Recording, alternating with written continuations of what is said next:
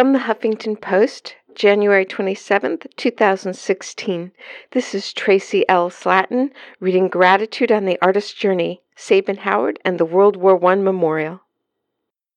I'm a novelist married to a classical figurative sculptor. This comes with intense pressure, as independent careers do, especially today. Essentially, Sabin and I are entrepreneurs running small businesses.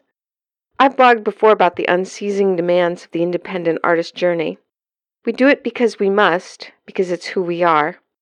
We do it hoping to reach and to serve a larger audience with our talents, not just for financial gain, but because it is the ultimate fulfillment of talent to be used in service to a larger cause. Last spring, Justin Shubo of the National Civic Art Society sent Sabin notice of an open design competition for the National World War I Memorial in Pershing Park in Washington, D.C.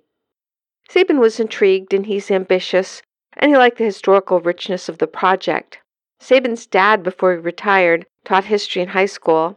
His mom was a tenured professor of Chinese history at Rutgers. The study of history runs in Sabin's blood. "That's what I want to do, sculpt monuments," he told me.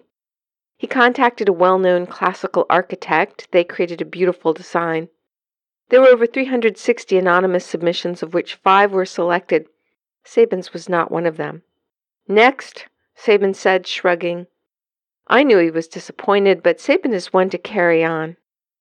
Weeks later, Sabin received an email from a young architect in training. "Look how polite this letter is," Sabin said. "He's one of the 5 finalists in the World War I Memorial competition. His name is Joe Weishauer. He's 25 years old." I read the email. Quote, "I think you possess the same desire for quality and the same passion for creating something beautiful which is made to last and to inspire as I do.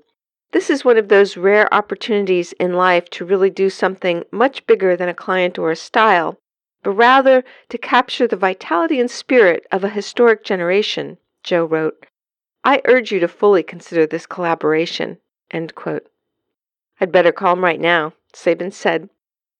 Later, Joe told Sabin that he'd researched dozens of sculptors, but he threw out his list when he saw Sabin's work online.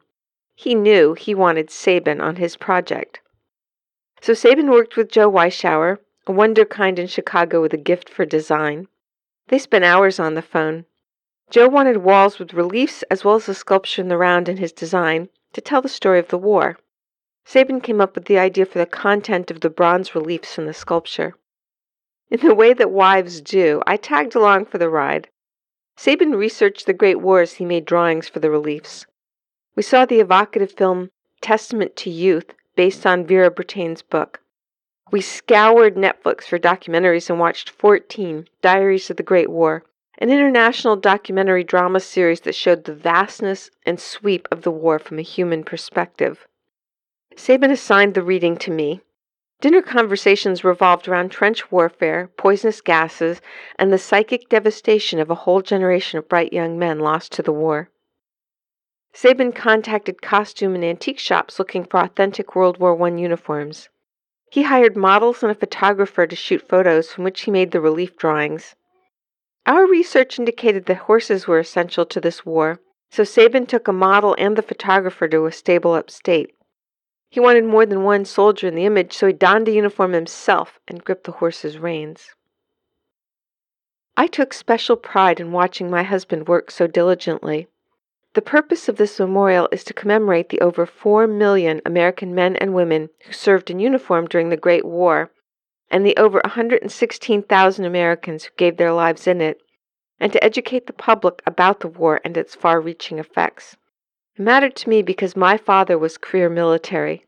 He was a submarine sailor and a chief in the U.S. Navy. I grew up with 2 knowings. One is that military service is honorable service to our country, and 2 is that it means that sometimes lives are lost. My father never saw combat, but we knew about the USS Thresher, a sub that went down at sea.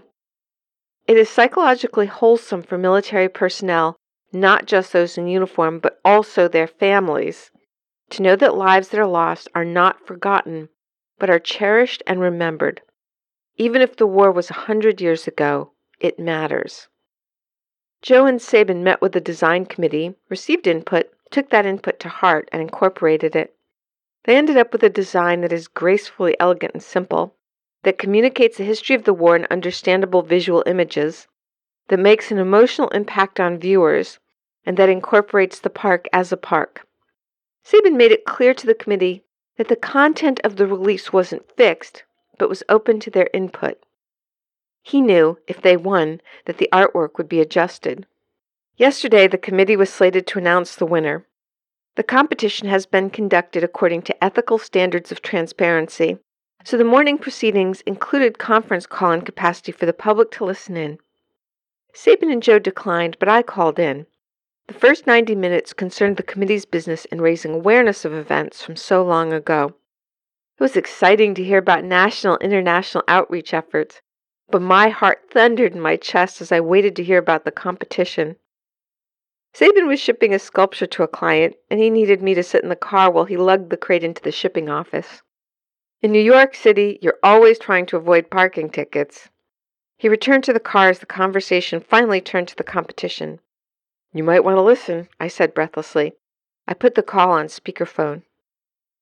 Someone said that the committee had come to a unanimous decision, and the design team that had been selected was Joe Weishauer and Sabin Howard with their design proposal, Weight of Sacrifice. Holy bleep, we won, Sabin exclaimed with wonderment. Then, I'm so honored. We have so much work to do. We have to get this right. The whole world will see it. It has to be beautiful, and it has to show the war correctly. His brain churned with ideas for the next step. I sat and gave thanks. Along an artist's path, there are milestones. This was a big one for Sabin. We both hope it will be one as well for descendants of World War I veterans, for veterans and the military, and for the public at large. This has been Tracy L. Slattin, reading her blog post from the Huffington Post, Gratitude on the Artist's Journey, Sabin Howard and the World War I Memorial.